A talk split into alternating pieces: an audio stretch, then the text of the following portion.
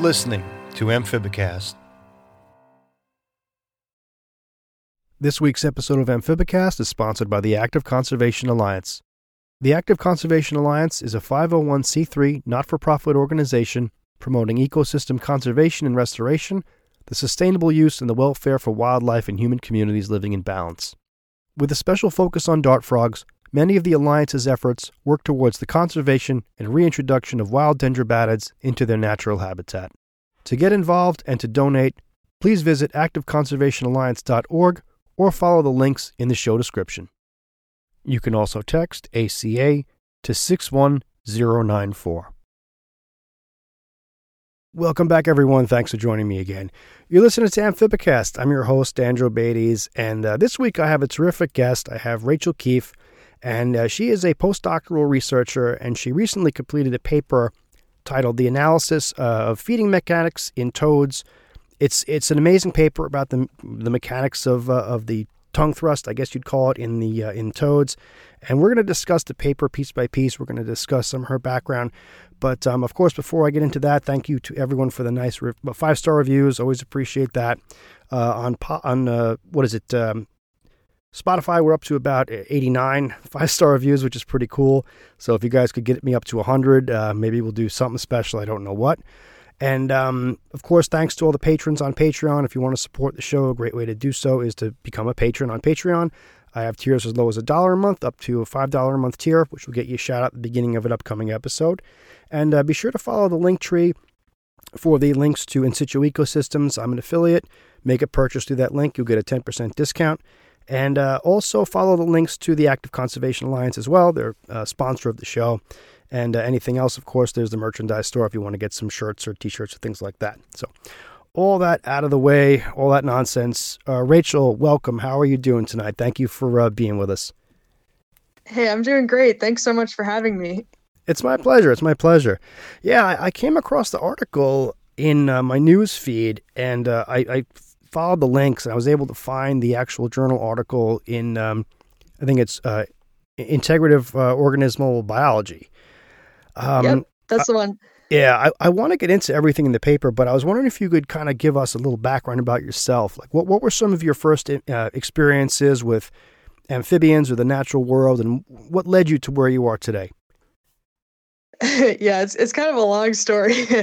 um, but I mean, I've been into frogs since I was, uh, you know, as early as I can remember. One of my earliest memories is, you know, catching toads, you know, drawing pictures of frogs. I actually talked to my parents and they said that you know I wanted to keep frogs when I was six years old. So uh, I've loved them for a long time. Um, and when I was younger, I kind of thought that I wanted I knew I wanted to work with animals, but you know when you're really young, you don't really know the different careers that there are for working with animals. Um, so I just slapped down vet. You know if someone asked me what I wanted to be, but I I've always had this terrible allergy to cats and dogs, so I kind of figured out that wasn't going to work. Um, but fortunately, when I was reading about frogs, you know, I came across the word herpetologist. Um, and then I knew, you know, that's what I wanted to do. So I've been, you know, all of my career choices have been about, you know, going to UMass. There was a herpetology uh, professor there. Uh, and then I realized I wanted to teach herpetology. So then you have to get a PhD.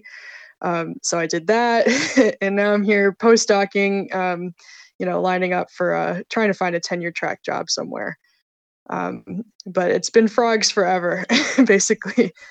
No, those are all good choices. I def I definitely support those choices. That's great. so, why study amphibian morphology and uh, are there any features that are really unique to amphibians that you wouldn't find in any other organisms? Like what's what's so special about them and why study them? Oh man, they're so cool. um, so when I'm usually talking to people about amphibians, you know, some people think, you know, at first they don't know what an amphibian is because they think, you know, salamanders are lizards, right? Is what they say. And I say, well, you know, amphibians are pretty special, usually because the first thing I talk about is their skin. So, one of the features that unites amphibians as a clade, so salamanders, frogs, and caecilians, is that they have this really special granular skin um, where it's easy for water and different um, chemicals to pass easily through their skins. They don't have scales like reptiles or leathery eggs like reptiles. Um, and they're different from fishes because they have four legs, um, or they did. Even caecilians had four legs um, back in the fossil record. But um, they're really special. Um, and frogs in particular are really you know, there's no other animal that looks like a frog does. you know, they've got these really short vertebrae. They've got, um, you know, these ginormous back legs. They're super good at jumping. Um, there's just lots about them that's special. Even their, you know, their life cycle is another feature that I tell people. You know, you have um, amphibians typically start their life in the water. Uh, they usually transform and go to, onto land, but sometimes they don't. Sometimes they go onto land and go back. So they have this really like fascinating um, life history that I think. I mean, the questions you can ask with amphibians are some of the coolest questions I think an evolutionary biologist can ask. Yeah, the morphology. It's it's funny because I feel like if you draw a frog, even if you're not artistically inclined whatsoever, pretty much anybody on the planet can can pick out a frog because of that unique morphology. And um, yeah, definitely. Yeah, yeah. I think I, I was. Um, I, I, know that you you did some research with David Blackburn, who I, I had on the show uh, quite a while back. And one of the things I think it was I think it was him. He said that really stuck with me was just that that that body shape is just so universally frog yeah, a frog is a frog is a frog is what Dave loves to say. yeah. So uh, as far as the paper goes, okay, and I'm gonna try and read. I'm the I'm at my computer and the, my eyes are like going like bad, so I'm trying to read my tiny little my tiny little notes here. All right, so integrative organismal biology. Okay, focusing on the mechanics of cane toad feeding methods. All right, now this is by and large in well you would think primarily about the tongue, but I mean, there's a lot to amphibian feeding strategies besides just the tongue, and um, I want to get into the specifics of the the specifics of the paper. But why don't we just before that we'll talk about a little bit of background information, maybe regarding like that feeding strategy for frogs in general. Like, what's what's so special about the tongue that we kind of always associate frogs with having that that very very unique and very spe- uh, specific feeding mechanism? Well, it's it's interesting because you know most people, you know, they they think of frog eating something. They think of this giant pink tongue that shoots out and catches a fly or something like that. But I mean, amphibians eat in lots of different ways. Um, so some of them don't even have tongues. Like uh, there's a couple frogs that are aquatic, like uh, the Suriname toad, that are suction feeders. So they don't have a tongue at all. They just open open their mouth really fast underwater, and the negative pressure uh, sucks in any food that's in front of them. Um, but then you also have, like in some salamanders, they use jaw prehension. So they, you know, have these big teeth and they just grab onto the prey with their mouth. But I mean, then there's this other crazy way of eating where they have this really long tongue that comes out uh, super fast and catches prey. And it's not just frogs that do that. There's also some um, Bolitoglossine salamanders that have this incredibly cool, almost chameleon-like tongue that shoots out um, super fast to catch food. Um, and it's just really interesting how that. I mean, there aren't other than chameleons. There aren't a lot of other animals that eat like that. Um, but it seems super effective for catching prey, especially fast prey like insects, because all of that the the tongue shooting out happens so fast. Um, the insect can't really react in time. Why not teeth? Like, why is why are teeth not the dominant? Because when I think of mammals, when I think of reptiles, well, with the exception of tortoises, I should say, because they, they're kind of toothless. But um, you know, they have little beaks. yeah, I, I think of crocodilians. I think of of squamates. I think of mammals. Why not teeth? Why have frogs evolved? Not all of them, obviously, as you said. There's there's many exceptions, but like, why not? Like, why is why are teeth not the dominant uh, method of uh, acquiring prey? Yeah, that's a super interesting question. It's actually a question that we still don't know the answer to.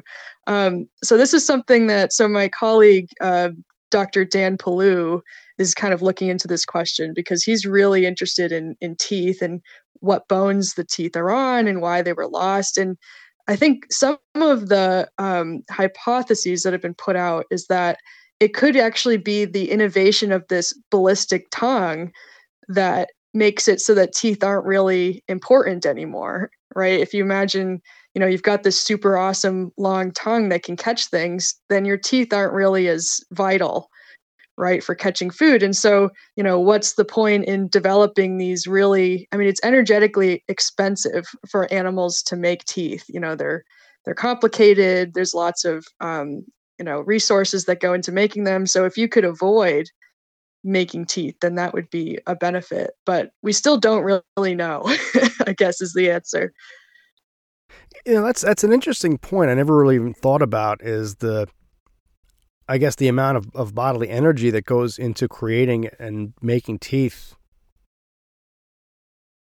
Yeah, it's a lot. I mean, the weird thing is, you know, this is a paper that um, Dan and a lot of uh, the others of us in the Blackburn lab wrote in 2021 on tooth loss in frogs. And it's just really interesting that, you know, there are frog lineage is pretty big. You know, there's 7,500 species of frogs, but tooth loss, like complete tooth loss um, in frogs, has happened over 20 times across that just just frogs and and that's more than all other groups of tetrapods combined. Like, you know, birds lost their teeth once, turtles lost them once. Um, and then in mammals, you know, of course, you have anteaters and things like that. But for frogs, it seems to be easy to lose teeth. um, it's just a really interesting question because, you know, people usually don't really think about frogs that much when they think of tooth loss, but they're actually a really interesting group to study. I feel like many people I guess often maybe oversimplify the mechanics of, of a frog or a toad sticking its tongue out and catching a bug with it and bringing it back. But if you if you watch, I mean, I've seen slow motion photo, uh, slow motion video of it that was honestly pretty old actually, and it's it's still pretty incredible what happens in that very very short burst of time. But um, I mean, you've made a real thorough study of this, and I mean, we can get into the paper actually right now. Um, I mean, first, like, start off, I guess, what was like some of the background behind this? Like, why did you want to figure out what the mechanics of feeding were in this type of situation? Like, what was the, you know, what what kind of put the idea into your head to study this? Well, I mean, this frogs are just I love everything about frogs, but um, this particular question was interesting because I wanted to. So during my dissertation, I did several chapters. So this is one that uses biomechanical methods. I really wanted to learn this technique of XROMM, which I'm sure we'll talk about um, later. But I wanted to, you know, learn more about frogs using these new techniques that allow us to see inside, you know, of an animal. So previously, high-speed video is it's awesome, but you can only see the things that are on the external surface of an animal. Um, you really have no idea what's happening once the frog's mouth closes, right? In this circumstance, and it's really interesting to be the first one to see well what's actually happening in there um, you know in frogs if you do i you know love doing dissections of museum specimens and when you dissect a frog um, and you especially in the the forefront of the frog you'll notice in their throat it's just this really complex area where there's all these really weird muscles in their um, the floor of their mouth is bizarre looking and it just makes you ask the question of what's going on in here. Um, you know especially this area of complete you know absence of knowledge about how do they actually swallow their food. Like they get this huge tongue out but then how do they get it back in? Yeah it's pretty incredible. Yeah i mean and the good thing is so my friend you know science is definitely a collaborative effort. Um, i my good friend chris um, Mayerl uh, who's now at northern arizona university um, he had you know, talk to me like we should do XROMM together sometime because he does um, this method with turtles and pigs and he's like an expert in it. And so, fortunately, that collaboration um, was able to happen a little delayed because of COVID. But um, once I was able to get my hands on these ginormous cane toads, then we knew we had a good project ready to go. Did the size of the cane toads help? Was it did, was that like a choice, or I mean, I know they're they're invasive in the U.S., so they're pretty easy to get a hold of. But um, would a larger specimen make the research a little bit more, um, I guess, manageable? Oh yeah. So um, for XROMM, which is uh, stands for the X-ray reconstruction of moving morphology. It involves using X-ray, high-speed X-ray cameras to look at how animals move. Um, and that setup is a certain size. So there's a particular size of organism that looks the best on X ray. If you have a, one that's too small, sometimes it's hard to see all of the different elements, but something about the size, uh, you know, maybe of six or seven inches across is the perfect size. Um, but bigger is better um, in this case. Uh, so fortunately, I was able to uh, acquire these really, really big cane toads. They were almost the size of a football, like they were really big. Um, so they and the other benefit of having a big toad is that they eat a lot more than a small toad does. So if you're trying to study how they feed, if you could get a toad that eats 50 crickets in a row versus 10, then um, it's more beneficial. Did you choose um, like it may sound like a silly question, but did you pick a certain prey item? Like, like I mean, no, crickets are commonly available, but they kind of just like, you know, they don't really they they they move. They're active, like as opposed to like another species of prey item, like I don't know, like like dubia roaches or um or like hornworms or oh, something yeah. like that. Yeah, I mean, honestly, I was really keen on. I really wanted them to eat different sized prey. So, like, you know, at the beginning when we were trying to figure things out, I was thinking, well, mice, um, crickets, maybe something even smaller than crickets. But unfortunately, you're li- limited by, um, you know, there's the uh, international, or what is it, the Institutional Animal Care and Use Committee. And so they work together with you. And, and essentially, they were saying it's, you know, if you don't have to use mice, you shouldn't. um, so I ended up using crickets, um, which are perfectly fine and they were available. Um, but hopefully in the future, I'll be able to do some work on different prey sizes because I'm sure that makes a difference. These big toads were really unhappy eating small crickets when they obviously wanted to eat something bigger. so I'm wondering, okay, we have a we have a big marine toad, cane toad, and we're going to put some crickets in front of it. Walk us through the mechanics of of what happens now first of all, like did did the crickets were they at a certain distance? Like like how did you how did you set the experiment up where the crickets would be at a certain I guess controlled point or or or was there a control point? Well, we you know part of this was um, we we had these huge toads that would eat about a hundred crickets in a row. um, so we had the benefit of just so many um, variables that we could test. Um, so we tried, and it's a bit difficult to get the cricket to be in a certain position.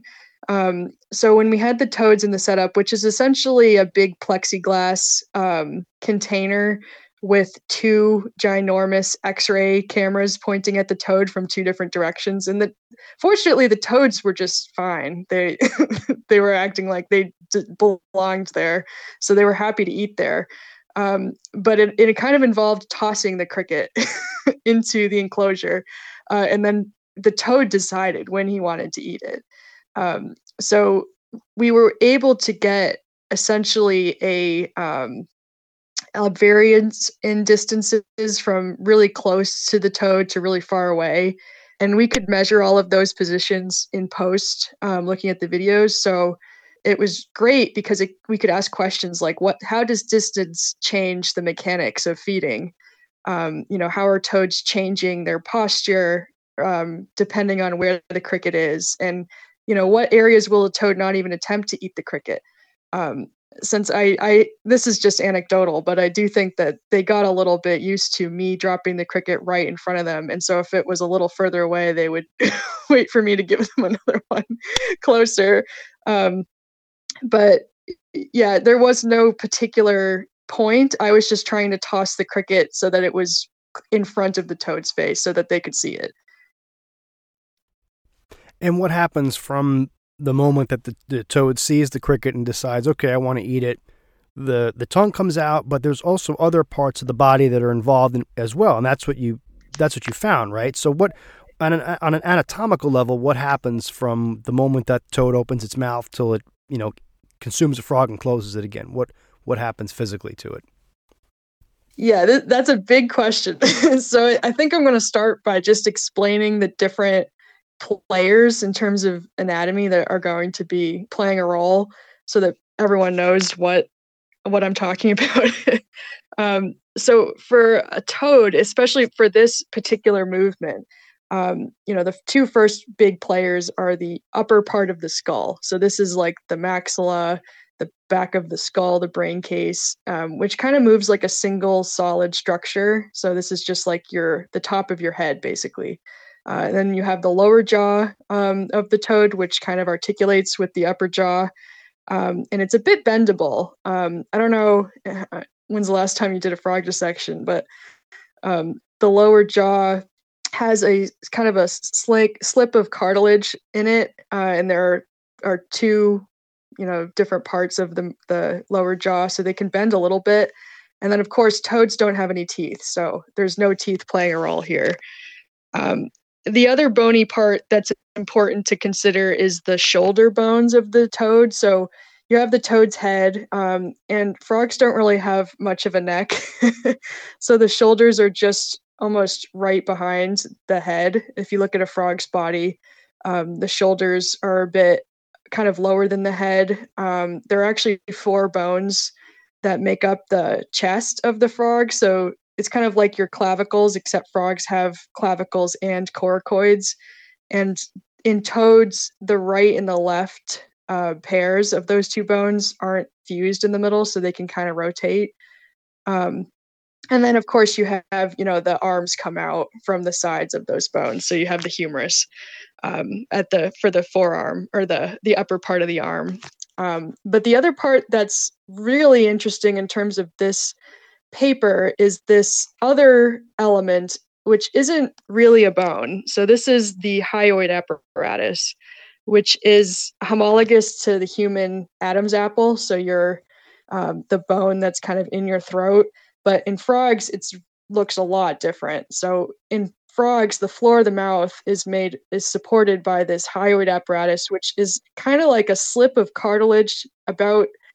I mean, think about like a stamp where it's super thin, um, but it's like a plate, uh, and it's made of cartilage, so it's bendy. Um, and it has all of these projections that come out of it. So there's two projections that point forward uh, in the frog's mouth that are like a W, a very thin um, slip of cartilage that attaches to the back of the um, the skull, but no other point of the hyoid is connected to anything else, um, you know, except with muscles. Um, and then you have these other projections that come off the sides. And then in the back, there are two other projections. And those ones are actually ossified. So those are bone like. Um, and the reason that is, is because they support the folds of muscles that make up the vocal cords, uh, the windpipe of the frog. So they need to be pretty sturdy. Um, so this is a really complicated structure that's involved in, in feeding and vocalizing and breathing. So it's pretty complicated. And this is what I was kind of getting at before. Um, and the other thing that's really interesting about it is it's connected to everything. It's connected to the pectoral girdle, which are the shoulder bones. It's connected to the tongue. It's connected to the um, the lower jaw, the upper part of the skull. Like it's kind of like a marionette where all the muscles are the strings holding it um, in place. So it's it's really interesting. Um, and of course, the last thing that is going to be important here is the tongue, which is uh, made up of a complex series of muscles that, that attach to the hyoid, attached to the lower jaw. Um, and it kind of sits in the frog's mouth in a weird way. I don't know. Um, if you look really closely at these high speed videos of frogs eating, you'll notice that the tongue is actually attached in the front of the mouth rather than in the back, like a human tongue is.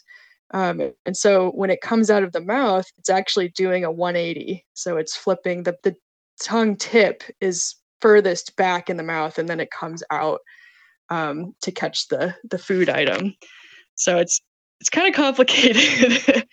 Um, but when the toad, so now those are the the parts that I'm going to be talking about. But um, once the toad, there's kind of a series of events that go forward once the toad decides to eat a cricket. Um, and it's really fast. So all of this that I'm going to talk about is happening in about a second and a half. Um, but it's it's just so fast. But it's really there's a lot going on.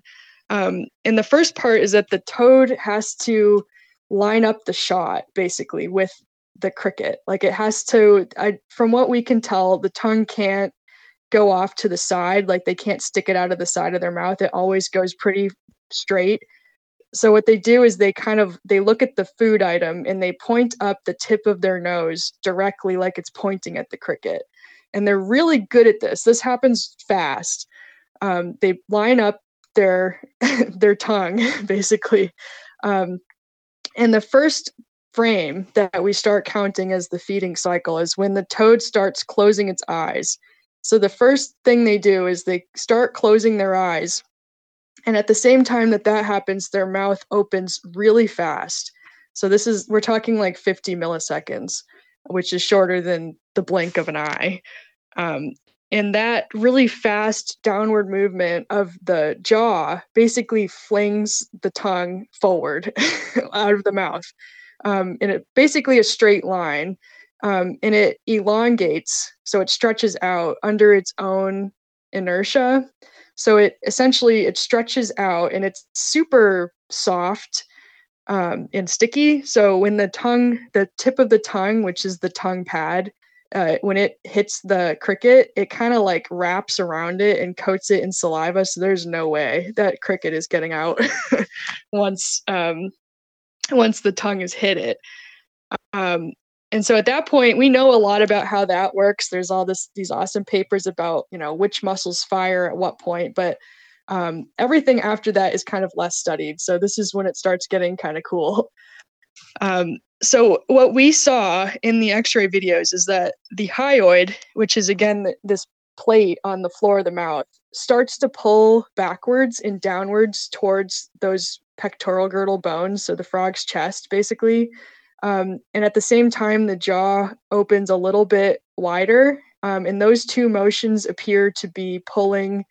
Um, of course, there's muscles too that are doing this, but it helps pull the tongue backwards. And it doesn't move the same way as it went out. So when it comes out of the mouth, it the tongue isn't touching itself anywhere when it's being flipped out. But when it comes backwards, it kind of slides up its own like its own length and the hyoid keeps moving backward and downward to be right over the chest basically.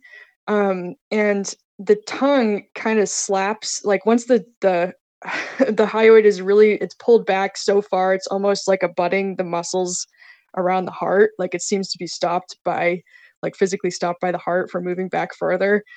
Um, the tongue comes backwards and it slaps into the hyoid like a baseball into a mitt um, and it with the food item. So the tongue at this point is eh, so far backwards, it's actually behind the back of the skull, which is which is just crazy. I can't imagine swallowing something and then my tongue is behind the back of my head.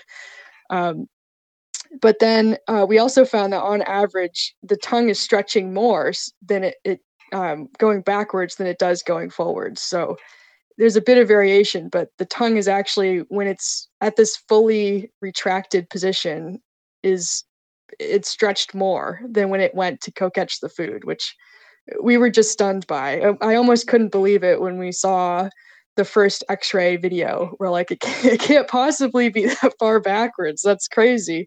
At first we thought that it swallowed its tongue. Um, but after watching the videos again and again it's it hasn't actually swallowed anything yet. It just has pulled the back of its throat back further backwards basically. Um, and then at this point it's ready to be swallowed. So what they do at that point is uh, so the mouth closes um, after it's at this maximal retracted position um, and then their eyes reopen um, so their mouth is closed at this point. You can't see what's happening unless you're using an X-ray camera. Um, so the hyoid um, it, after it was in this really far back position, it rotates so that the concave part of it, that's like holding the tip of the tongue in the food, um, it points backwards, so to the back of the toad, and then it moves straight up. And so remember, there's these two very thin pieces of cartilage that hold it to the skull. Um, and those are, when it's being pulled back this far, those are stretched tight. And what it looks like happens is that those spring apart, and then this helps move it up really fast. And it, it squishes the tongue against the roof of the mouth. So the tongue and the food are like squished um, in the mouth. And then the tongue starts to move forwards um, while it's being pressed between the hyoid and the roof of the mouth. And that kind of squeegees the food off of it. Because I mean, the, the tongue is super sticky.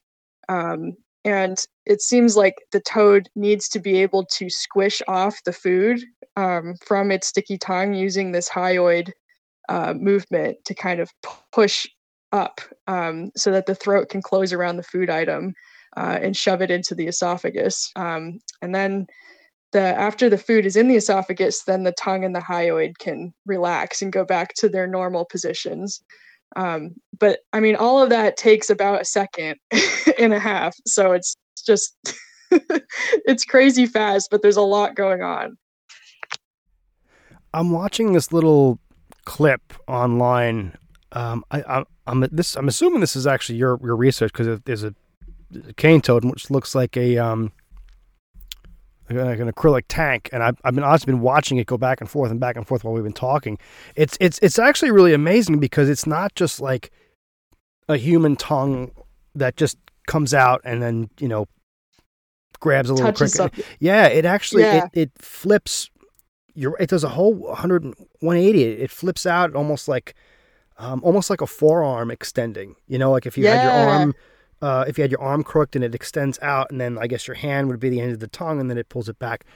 Why exactly? Yeah. Why do the eyes close before it, like the initial tongue strike? Why? Why? Why does that happen?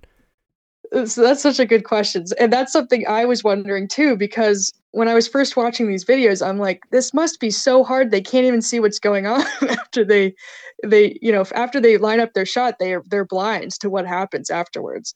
Um, and I I've been reading a you know I read a bunch of papers about why people think this happens, and I think it's still somewhat of an open question. But the leading hypothesis is that um, the it's thought that potentially they could close their eyes to protect themselves uh, from like basically the prey item flying off of their tongue and hitting their eye. so you know if they're they've got this tongue and they're flinging it out, and you know what would ha- happen if they accidentally the food flew off of the tongue or they slapped themselves in the eye. um, so essentially, the the leading hypothesis is so they don't get an eye full of cricket.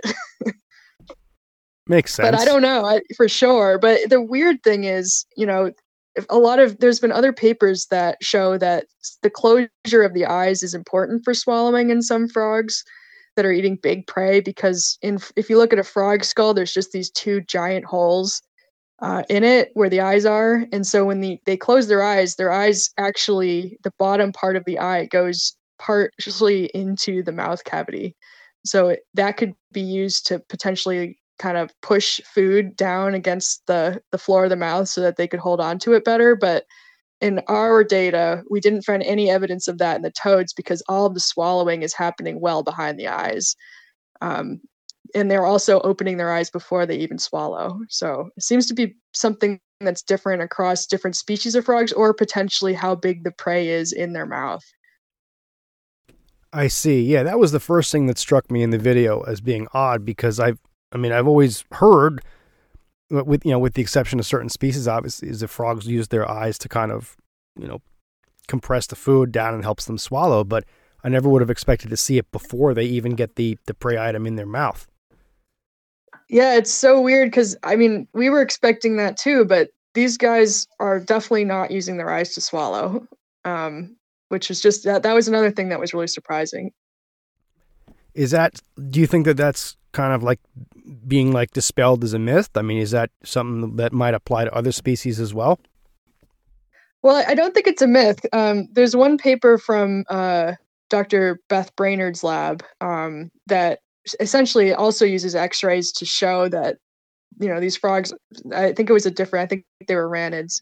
They weren't toads, but um, there is evidence that they do. Um, some species do use their eyes during swallowing really consistently, um, but I think that it's not something that happen. It obviously doesn't need to happen, um, since we saw in these cane toads that they don't use their eyes to swallow. So I, I think it depends on the species, and I think if I was able to test uh, in the future cane toads eating a bigger prey item, I think we might see some differences. Because I don't know if you've ever fed a cane toad before, um, but when I was at UMass taking care of the cane toad there, we would feed it uh, larger prey items, and it I, I definitely saw it, you know, anecdotally use close its eyes when it was eating like a mouse or something the last cane toad I had was um, 25 years ago, and I still have it. oh, wow. I still have it preserved as a wet as a wet specimen, actually.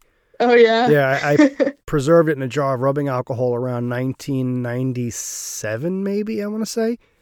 And we oh, wow. yeah, we've had it ever since. It's actually in one of my curio cabinets. We we um yeah, it's but um I remember it, it wasn't a this wasn't like a, a huge beast of a cane toad, but I remember watching it feed, and it was it, it was like aggressive but delicate at the same time. Like it wasn't like watching like my ceratophryids, like my my horn frogs oh, yeah. or my, my my Pyxicephalus. Watching them eat was was was different. Like um, honestly, the Pyxicephalus actually was a kind of kind of delicate compared to the Ceratophrys, but it, it was everything is. It, it was like a whole it was it, it was. It seemed like it was very very complicated because the tongue would come out really really fast like faster than anything else i'd ever seen and then the prey was just oh, yeah. gone. Yeah they're almost delicate about it like the way that they they're pretty accurate at least our toads were in this study. I think they hit the cricket like 95% of the time. Um, they're very they line up their shots carefully and they they just they only touch the cricket like the tongue isn't going anywhere else. They're not using their hands like I've seen pictures of uh, or videos of bullfrogs eating like birds, and that's incredibly messy. um, but the, these toads are definitely dainty about it. You're absolutely right. Um, they're they're great for pets because they're just complete chow hounds. Though they'll they'll eat until they're completely full. There was something in the news about this like ma- apparently it was the largest cane toad that I think had ever been found. I, I saw that. You saw that, and I'm. I, it's funny yeah. because I after you and I had had kind of emailed each other back and forth, I saw that, and I'm thinking like, oh my god, like, I wonder what this thing does. I know, I know. I wish they had just kept it. Um, you know, like for education, even um, I think they they ended up euthanizing it. But I mean, can you imagine that that thing was? I think it weighed twice as much as the toads I used, and I had to keep my toads in like fifty gallon enclosures. They were so big. you know, it must have just been a monster, and who knows how it was eating things. It was yeah, it was huge. I, I mean, that has to be sitting in a lab. S- somebody has to have that. I mean, someone should. I mean, I think they have it somewhere, but they should have kept it alive. They should have seen how big it could get. like like Biel Beelzebufo. I know. I know.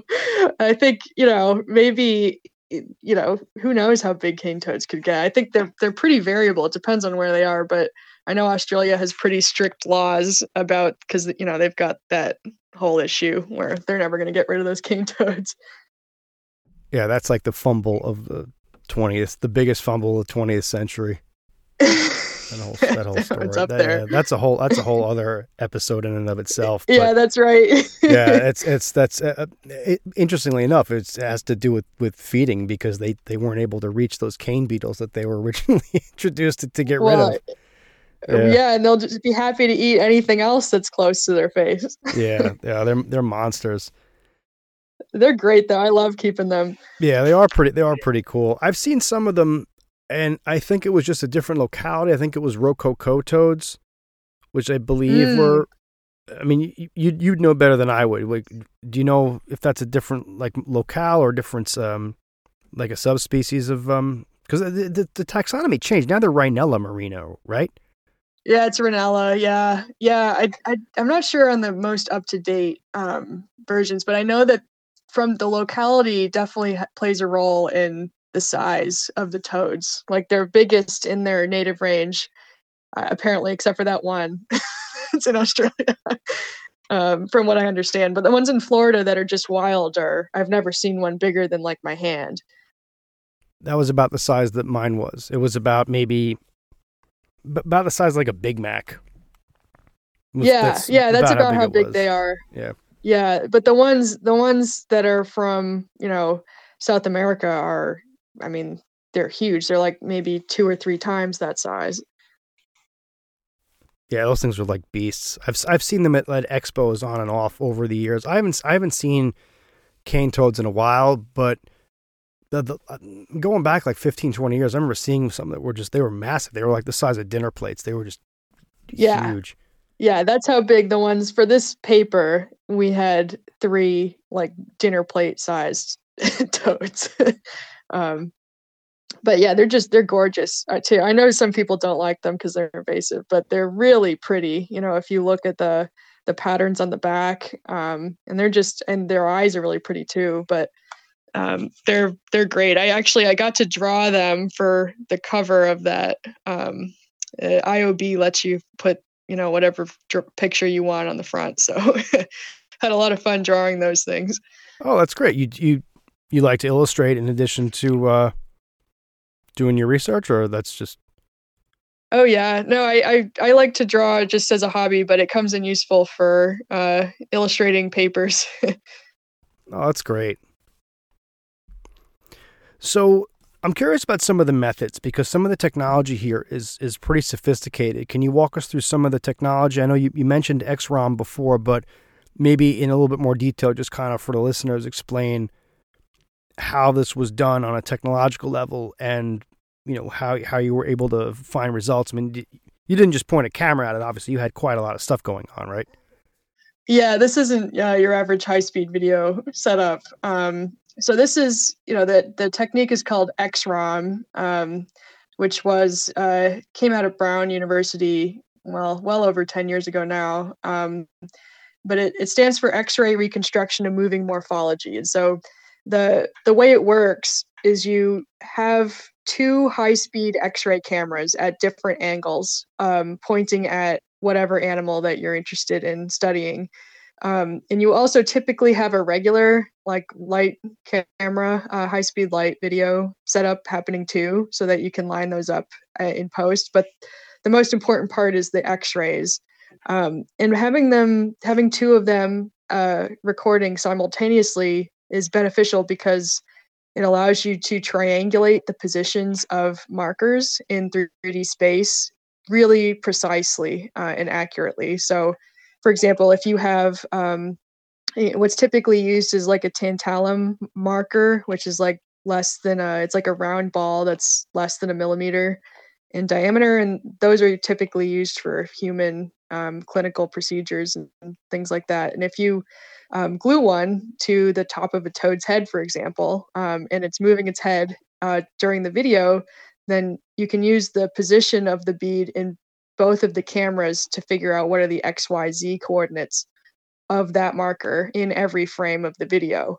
Um, and so what you do is so before you record, you put all of these markers onto whatever elements you're interested in asking questions about. So for our toads, we put markers on the skull, uh, the lower jaw. Uh, those ones we could just glue on because uh, toad skin is pretty tightly associated with their um, their bones. Um, and then we, uh, you know, use aseptic surgical methods to put the other markers into the bones of the pectoral girdle. Um, we put some in the hyoid and we put some in the tongue. Um, and so the toads were completely fine. you know, they were ready to eat, to eat right away. Um, but once they recovered, we, you know, recorded video of them eating. Uh, and then after that, we CT scanned them. So that's just a CAT scan, you know, with toads where we um, take all of these x-ray pictures from every angle basically of the toad and then the computer can reconstruct those into essentially a 3d model of the toad skeleton Um, and then I, you know, I segmented out just the bones that we were interested in. So, you know, the clavicle, the coracoid, um, the lower jaw, and then I exported those as like 3D models. So I could 3D print them if I wanted to.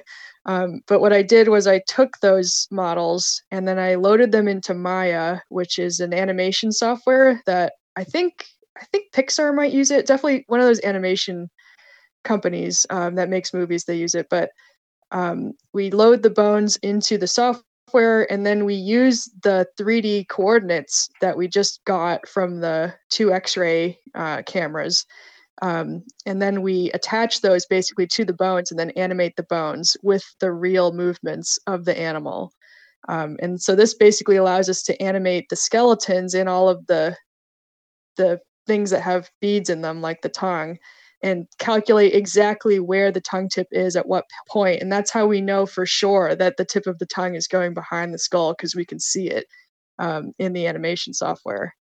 So it, it's super cool, but it, it, does require, you know, the animal be big enough to be in visible in the X-ray uh, cameras, and also big enough to have these beads in it and, and have it not bother them. I'm just picturing doing this with dart frogs because I mean, yeah, I mean, a lot of my audience is, is really hardcore dart frog people, myself included. And now I'm, oh, they're I'm, cool. I'm just thinking about these methods being applied to so many other different species. I, mean, it's really amazing. I mean, like the fact that the tip of the tongue points towards the back is one of the things that, that struck me as the most interesting because you wouldn't think that it would it would be. It's basically like folded in half, almost, right? Oh yeah, well, yeah. It's like complete opposite from humans. You know, why would you think of that unless you went into a frog's mouth and looked? yeah. So, I mean, what, like, what was this like the, the key takeaway here? Like, after all is said and done, you have all the data, you've looked at all the imaging and whatnot. What's the the main takeaway from this experiment? So this is just the beginning, I think, of a very interesting line of inquiry. Um, so we first we this was just kind of looking to see what is happening, you know, once the mouth closes in frogs, and it turns out it's doing something we didn't even expect. Um, and so I think that the even just looking at cane toads in this one paper can tell us a lot about the evolution of frogs. You know, asking questions about well, why do frogs have this special tongue? You know, why is their hyoid shaped so weird? Um, you know, because it, it just begs the question of, well, there's 7,500 species of frogs. Like, are they all doing the same thing? They definitely have really different hyoids. Um, like in the paper, I drew, there's one figure that shows just six of the different um, hyoid morphologies that, you know, a frog could have. And some of them are completely different. Like they have, cane toads have this very gracile looking hyoid, but in some of them, those flanges are completely connected together. Sometimes the there's two processes that come off the side. Sometimes those are huge, like bigger than the plate of the main part of the hyoid. Um, and I think it will be really um, informative for us to look at different species of frogs and you know how do they eat differently? Most people just think oh frogs are gape limited predators you know they eat whatever fits in their mouth. And i to some extent i think that's true but i think the way that they process the food is definitely i would hypothesize that it's different considering how different their mouths look on the inside. Um, what i think the group that's potentially the most interesting i mean obviously dendrobatids are cool and we need to know um, but i think microhylids like uh, tomato frogs and uh, what's the other one that's in the pet trade like chubby frogs um, they are really an interesting group because you know frogs have this all this diversity in the mouth, but microhylids have this really weird. Um, it's like a kind of these folds in the back of their throat, um, right where this area is where the hyoid comes up and squishes the prey off of the tongue in the cane toad, where it has like these ridges that are like teeth, but they're not really teeth. And nobody knew what those were. You know, they they were important for like telling microhylid species apart, but nobody ever asked, well, why are those there? um, but now that we know that this weird scraping movement is happening with the hyoid, then you know now we can ask a question. Well, like, okay, well, are they using those little uh, folds to help get prey off of their tongue. And then, you know, why would that be so important? Like, are their tongues just more sticky? Do their tongues work differently? Um, just basic questions about why, you know, how do we explain frog diversity? Why do they look so different from each other? And, you know, why are there this many species of frogs? Um, and those are the kind of questions that I think are really interesting as a, you know, from an evolutionary perspective. Like, you know, why do these, why do certain things happen over and over again? You know, why, um, you know, why are frogs so good at so many things? um, you know, but this is just the beginning. I think the real interesting work is going to be in the future when we look at more species and compare them, um, and then also look at, you know, the different lifestyles they have since you know dendrobatids for example are definitely have different feeding methods than a cane toad right? Oh yeah. Oh definitely. It, it's i'm just i'm looking at some of the the the figures because uh, i have i have the paper in front of me. And um just the let me pull it up here. You have an illustration of several different species of hyoid bones. And the the the diversity is is incredible. I mean, you wouldn't think that something like that would be so sophisticated, and I guess unless you actually looked for it. But um, there's an incredible amount of variation here. Yeah, and that's just six. like I had to pick. There's this excellent paper from I think the 1930s um, by I think it's Evelyn uh, Trewavas, um, and she basically back then just went through the, this museum collection of frogs and just drew the hyoid of all of these species. Um, and I was just flipping through it, and it was it's, amazing, you know, especially just every part of it. Like there's there's not like a typical frog hyoid. You know, there's there's some that are just super weird. Like some of them have this bone that's like in the middle of the plate. You know, the one on the bottom right, um, Rhinophrynus, the Mexican burrowing toad you know, it's just super weird. They've got parts that are like not connected, and those guys are eating ants and termites. So I, I definitely think those ones are worth looking at. Same with Hemisus, also eats ants. Um, and they, I think Hemisus is the only frog with the prehensile tongue. So you know they're definitely doing different things, and I think we need to know, you know, how it works because we just we just don't know that basic things about um, some of my favorite species of frogs. I'm looking at uh, Pipa Pipa, and oh, the yeah. hyoid bone for this one is like I, I, mean, if if you're okay with it, I'd like to include a link to the paper just so the listeners can oh, can course. see some of this. It's open access, and um, it, it's just like for. I mean, for anybody listening, I'm just looking at these now. They kind of look like a like Rorschach tests. You know, you take a piece of. what do you see? yeah, you take a you take a piece of an ink blot and you you fold the paper in half, and it, it's looks like it's called a Rorschach test. It, it, it, that's really what it looks like with the with the variety. But the the Pipa Pipa one is it looks like yeah. it looks like two like it looks like a barbell almost or like yeah. Um, no.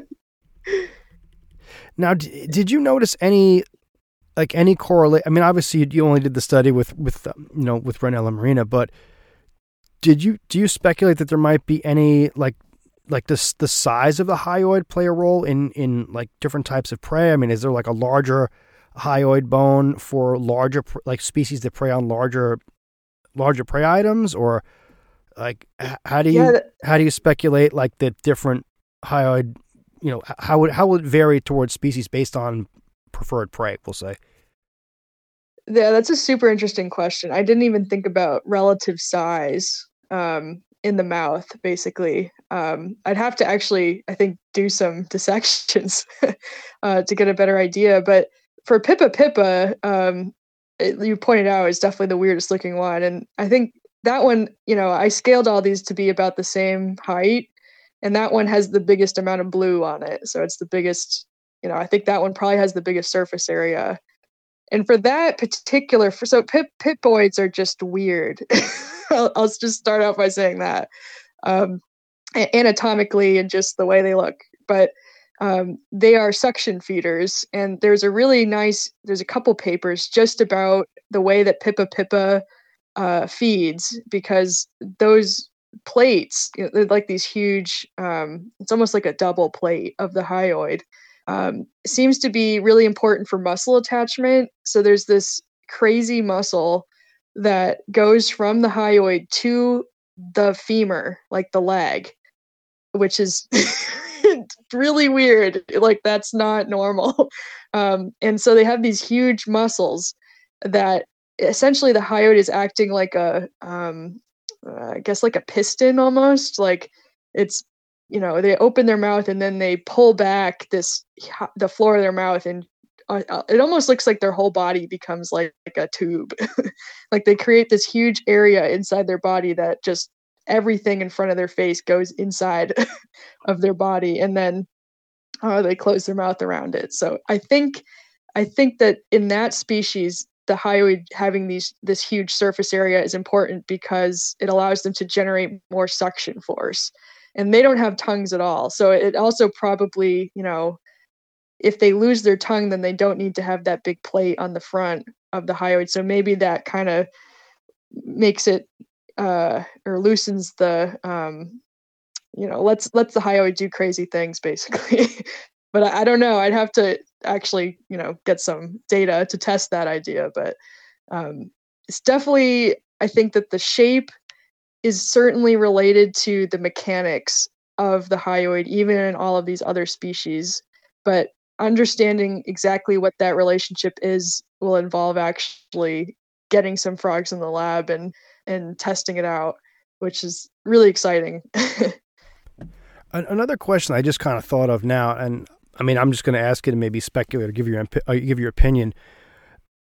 In terms of, I mean, you raised a good point earlier in a discussion about energy and how it's important to expend as little energy as possible to, you know, for the, the maximum, um, I guess, uh, maximum getting like, like a maximum return. Exactly, exactly. Yeah. As I poorly worded that.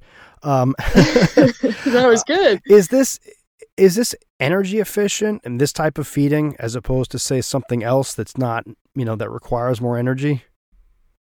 Uh, you mean suction feeding or just the tongue, uh, ballistic tongues that frogs have? Well, I either I, I meant um, the the the tongue, but um, I mean either or. If if you think that um, I don't know, what do you think? What do you think about that in terms of each one? Like which one is uh, is more energy efficient? Yeah, it's interesting. It's, it's similar to one of the questions I got during my comprehensive exams. um, but yeah, it's. I mean, I think there's a reason. Well, you know, you can't have an animal suction feeding in the air, right? It's this is something that's only going to work physically in water um, typically although there's probably some weird invertebrate that does that i just don't know about. Um, but yeah it's it's definitely a, that's a really interesting question. It's kind of getting into physiology you know like how much energy goes in how much is used um, but it's de- the frogs are definitely not you know they don't have to process their food as much as like you know like a big predator like a mammal like a wolf or something you know like a, a mammal has to process the food you know uh, grind down whatever it is that they're eating and like they have these crazy big teeth that they have to develop. Um, but on the other hand i do think getting you know when you process food like that you might be able to get more out of the food than just being like a frog and just swallowing the cricket whole right? Because if you look at frog uh, stools for example you know i have my frog it's just sometimes it just looks like the whole cricket came out. You know because they're not they're not processing it as much but you know i'm not a physiologist but um but i think there's definitely a lot of trade-offs happening you know. So do you spend the time and energy to develop teeth and break down your food to get as much nutrients as possible or do you just have this really fast tongue and no teeth and just eat as many crickets as possible even though you might not be getting that much nutrition from it? I don't know. Um, but it's a really interesting question. That's just one of those things I, I think about because I feel like,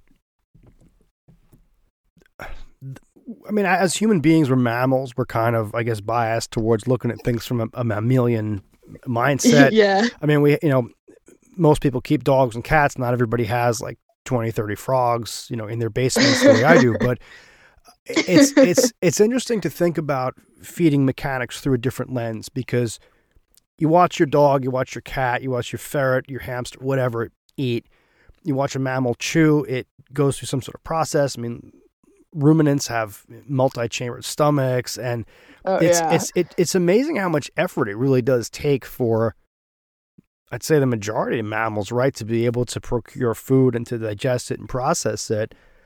It almost seems like frogs have more of a I mean, obviously, it's not simplistic because that would kind of defeat the purpose the purpose of the episode because it is pretty, it is pretty sophisticated. But I mean, to, but to streamlined. yeah, to me, it does seem a lot more efficient because of the you know there there's no real chewing involved. There's no um you know it's it's it's quick. The prey is is captured and dispatched really with like minimal. I mean, it's it's it happens so fast. It's in the blink of an eye. It's not like um Yeah, they, don't spend like an hour.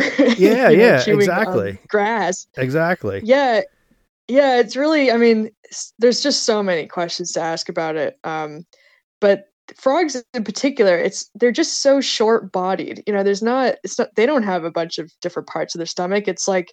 You know, you could even see it in the X-ray video when the toads are after they've eaten like 50 crickets in a row. Um, you know, their their their stomach is full. You know, it's like bursting almost. Like they just completely full of crickets. And then their esophagus is also full of crickets, but their esophagus is like, you know, there's the frog's face, which in some frogs is like their whole body, like, you know, c- ceratophrid frogs. Um, and then they have this really short esophagus. And then their stomach is like, you know, pretty big on the left side there. Um, and then it just empties into their cloaca. So there's really not, it's not like they have this huge, um, I mean, they they have their um their intestines and things like that, but it's not like they don't have a long body. You know, it's not like they they're like a snake that you know spends a, a week getting as much as possible out of their food. They're just you know um, pretty pretty straightforward, and they don't waste time chewing their food. But I, you know, part of it could be that they could just. I mean, these toads would just hold on to these. You know, they just fill fill their belly after this really burst of feeding and then they just kind of sit there and then they're fine they can just hang out because they just have all this these crickets in their belly so i don't know they're just so different from other you know amniotes and things like that um, who have completely different needs because you know of course amphibians are uh, cold-blooded you know they don't have they don't have to keep their body at the same temperature like mammals and birds do they don't have to spend as much energy doing that Yeah, mo- the more and more I think about it, like being a mammal just like sucks. Like, i know why couldn't we be frogs yeah, yeah, yeah. It's it's like the amount of energy that's that's just w- constantly being wasted. I don't know. I'm, I'm yeah yeah just sitting efficiency. here yeah i mean you have to you have to make heat and then you have to sweat so that because you had too much heat it's just too complicated frogs are on the right track Yeah, like one of the things that people take note of in in captive settings. I mean, obviously there's a lot of pet frogs in the trade, and certain species like people like I don't think people realize the extent to which that they really don't want to do much. Like they they want to eat, and then that's basically it. Like they're not out. I mean, I don't. I mean, I, I don't know of. Well, I, actually, there are there are species that really do go out and forage. My my dart frogs do. They're constantly out like foraging for food. But Mm. I think that a lot of people forget that is like energy is key, and you're not going to want to expend a tremendous amount of energy at the ex- at the you're not going to want to get energy at the expense of of expending more of it than you would need. Yeah, right. If you're a frog and you just, you know, you can just sit and you're you're at energy equilibrium, then, you know, why would you waste energy doing something else when you could just wait for your next feeding event? Um, yeah, I keep. I mean, I've kept terps for for my whole life, and I mean, I I like the fact that they just sit there. you know, like why would they? You know, like my my oldest snake. You know, once he gets a rat, he's you know he's happy about it and then he just sleeps for like weeks you know because he's full like but why would he be- expending energy unless he was going to get something of benefit out of it? Um but yeah i mean frogs frogs are excellent pets just for that. It's like when someone will come over to my house and I'll show them like the dart frogs are colorful and they kind of they're animated, but the ambush predators they have, like you know my pixie, my horn frogs. People will look and say, "Well, well, what does it do?" I'm like, "You're looking at it; it's doing it right yeah. now. This is basically what it does." What species? Yeah. what species do you, have you kept, and what are you keeping currently? Well, unfortunately, I don't have a big dart frog set up yet. That's a future dream when I have more space. Um, but I, I, a lot of my animals tend to be. I just I've had them for a long time, and I try not to have more than I have tanks. um, but I've had my ball python. I've had since middle school, so he's going to be, I think, seventeen. I got him in 2005, so however far along that was. Um, and so he's pretty old. I also have a really old axolotl um, that I've had for oh god, probably almost as long. um, and then uh, for frogs, I have um, it's actually a bit of a funny story, but I have a Cuban tree frog um, that's just massive. I just have a, a huge Cuban tree frog. Um, who's a kind of a talk about voracious predators he he'll eat anything. I mean, these are really invasive in Florida, which is how I uh, I came across it. Um, but he's definitely not as elegant as as Dendrobates for sure.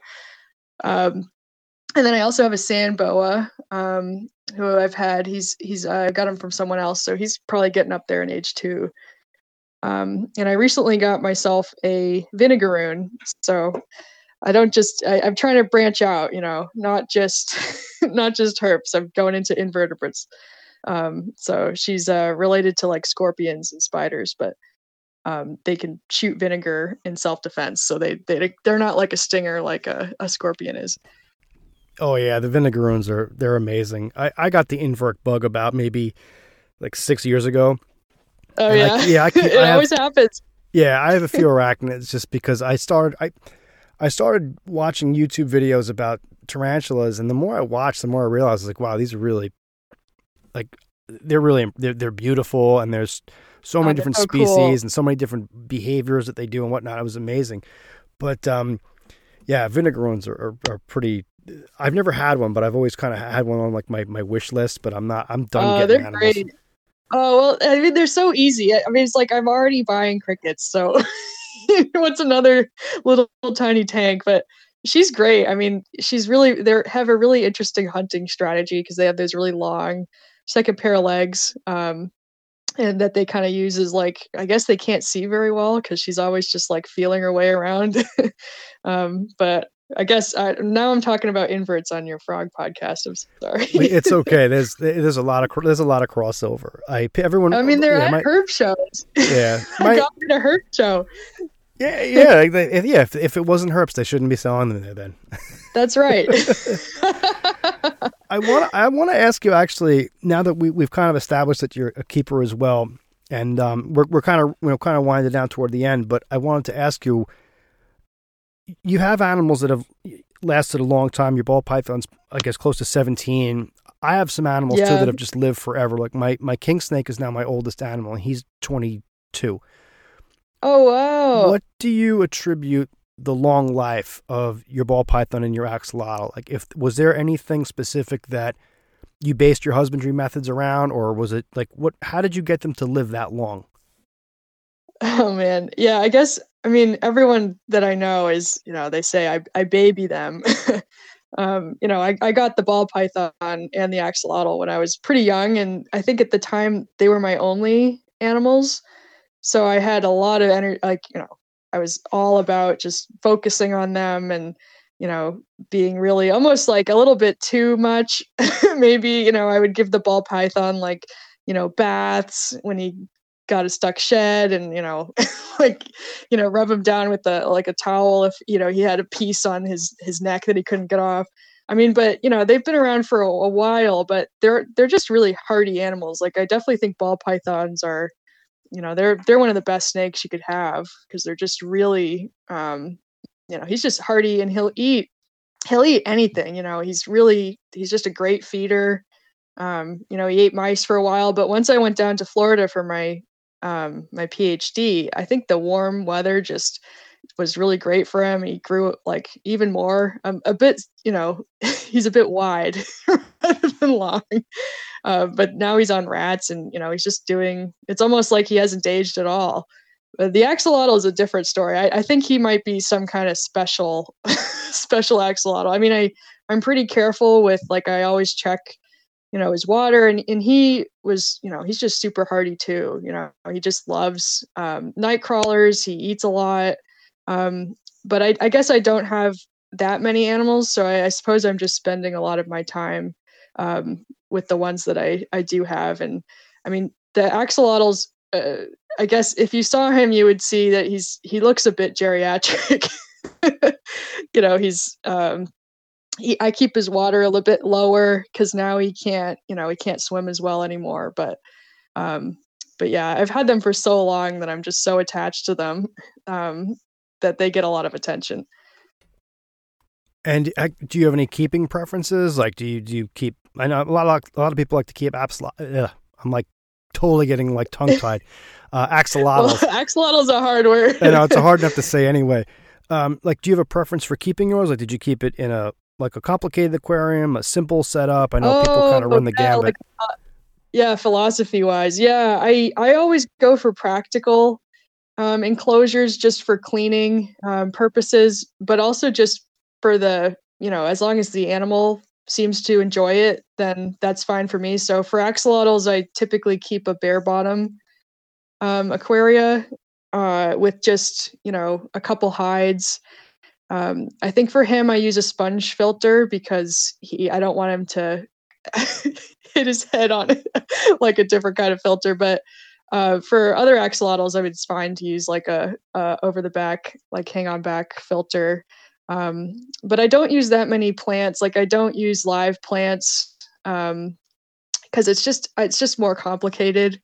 Um, I'll use like fake plants for the ball python. He just has really basic um, like I don't use fancy substrate or anything. It's just the recycled. Um, I don't know what it's called. It's almost like a, a carpet um, out of plastic, kind of that. It just looks like grass, I guess, but it's not. It doesn't. You, you know, when it gets dirty, you can just hose it off. Um, and then he's just got two hides, circular water bowl, nothing in it, like a kind of a fancy log to climb on. But other than that, you know, whatever's the most efficient for clean, like keeping it clean and um, as long as they're happy then i'm happy. The the sand boa that i have is the most depressed like it's just it looks like i have a tank full of sand. Like he never comes out so it's just like a big tank of sand and like a water bowl and like a little hide but that's it. And the most interesting pet that you'll never see. I mean he's great. Like you could see his nostrils you know, somewhere in there.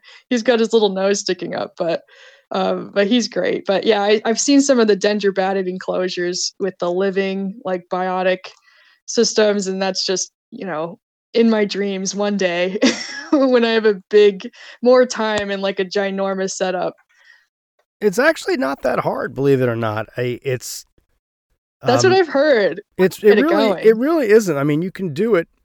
I mean, it's it doesn't necessarily have to be like visually stunning the first time around. I mean, you could do a smaller, more practical build, and you know everything. Every tank doesn't have to be a showstopper, but it's actually very easy to to get the setup. And once you kind of get everything running, it sort of maintains itself. That's and too bad. That sounds nice.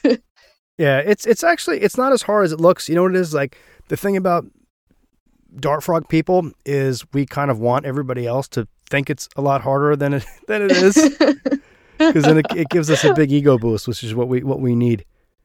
I mean, it looks awesome. Like uh, you know, they had a really nice one down in Florida at the Herp um, store that I preferred to go to. They had like a giant enclosure with just probably like twenty bumblebee dart frogs, like little uh, yellow and black ones, and uh, it was it was phenomenal. They had like misting uh, like fog makers in it.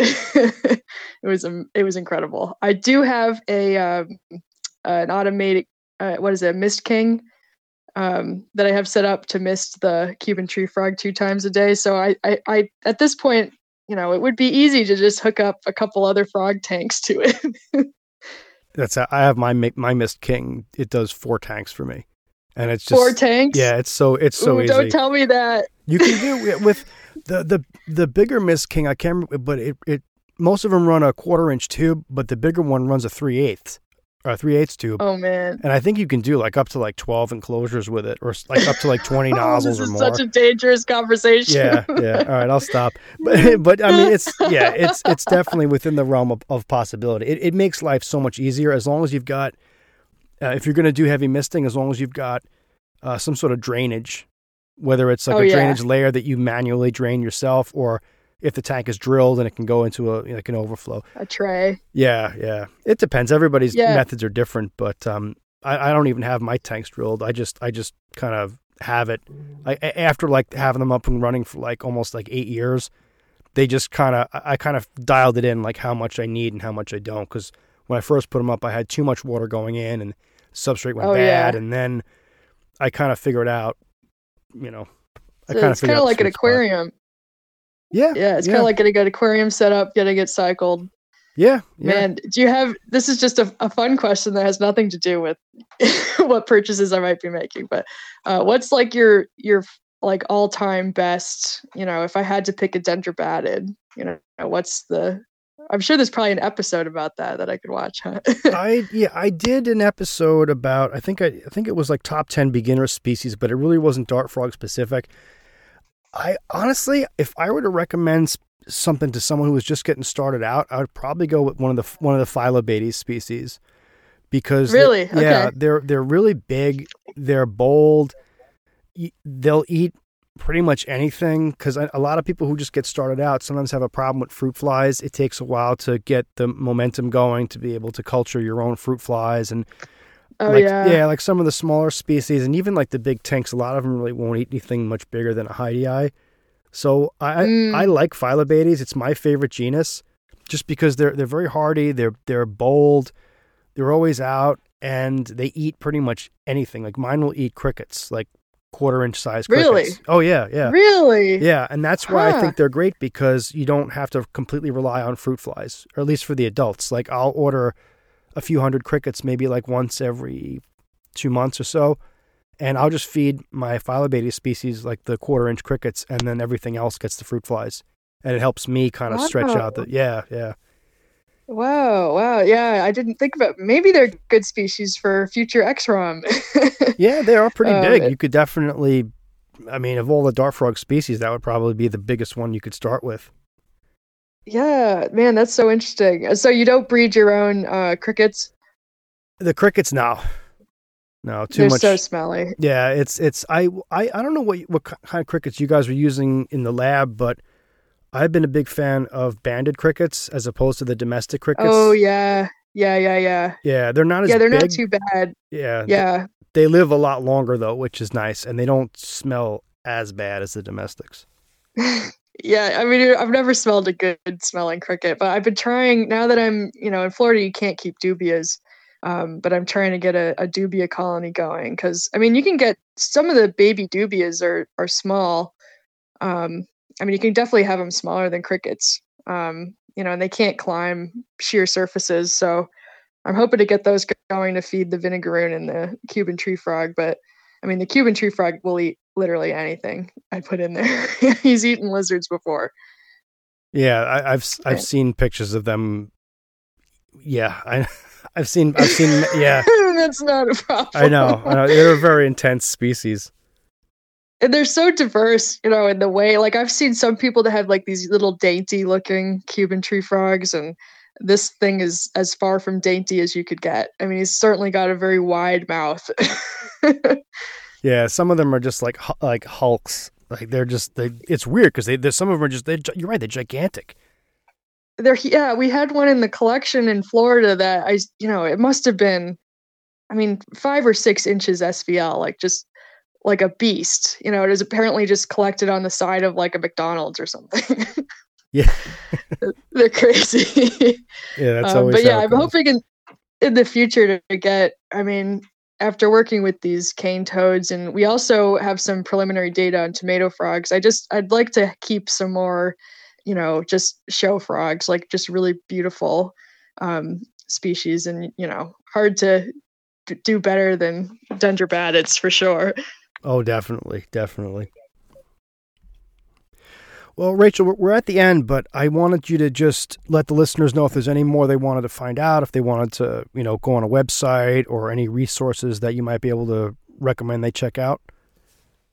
Oh, sure. Yeah. I'm, uh, unfortunately, I'm in the process of making my website. Um, um, but I do have a, a Twitter. Um, and if anyone has any questions about the paper or wants to chat, like I'm always happy to chat about frogs um, in any way. Um, so my email is in the the paper, which is on uh, the Integrative Organismal Biology website. You just, it, I'm sure if you type in XROMM uh, mechanics and toads, it'll come up, and my email's there. Um, but yeah, I'm really um, so happy just to talk on the show about uh, my work and definitely if you're interested i'll be hopefully publishing on this um, in the future once i'm uh, once I get my my position wherever I end up being. Um, but definitely keep an eye out for more uh, frog feeding mechanics stuff since I, I mean like i said it's just a, a never ending fountain of cool ideas and things to test yeah with all that with the, so many species i'm sure we'll never run out of possibilities no i don't think so yeah. All right, everyone. I want to thank Rachel for taking the time to come on and, discuss the paper. Uh, I'm going to include a link to it. It should be in the show description. So if you guys want to check it out, it has uh, everything we've talked about and a lot more if you want to dive into it a little bit more deeply. Obviously, read the whole paper. And um, yeah, other than that, I hope you guys enjoyed this. I, I love doing this type of content. It's it's um, always great to catch a paper just when it comes out, and I love an opportunity to talk to the author of the paper. It was great having Rachel on. And uh, I hope you guys enjoyed it, of course, and I will catch up with you again next time.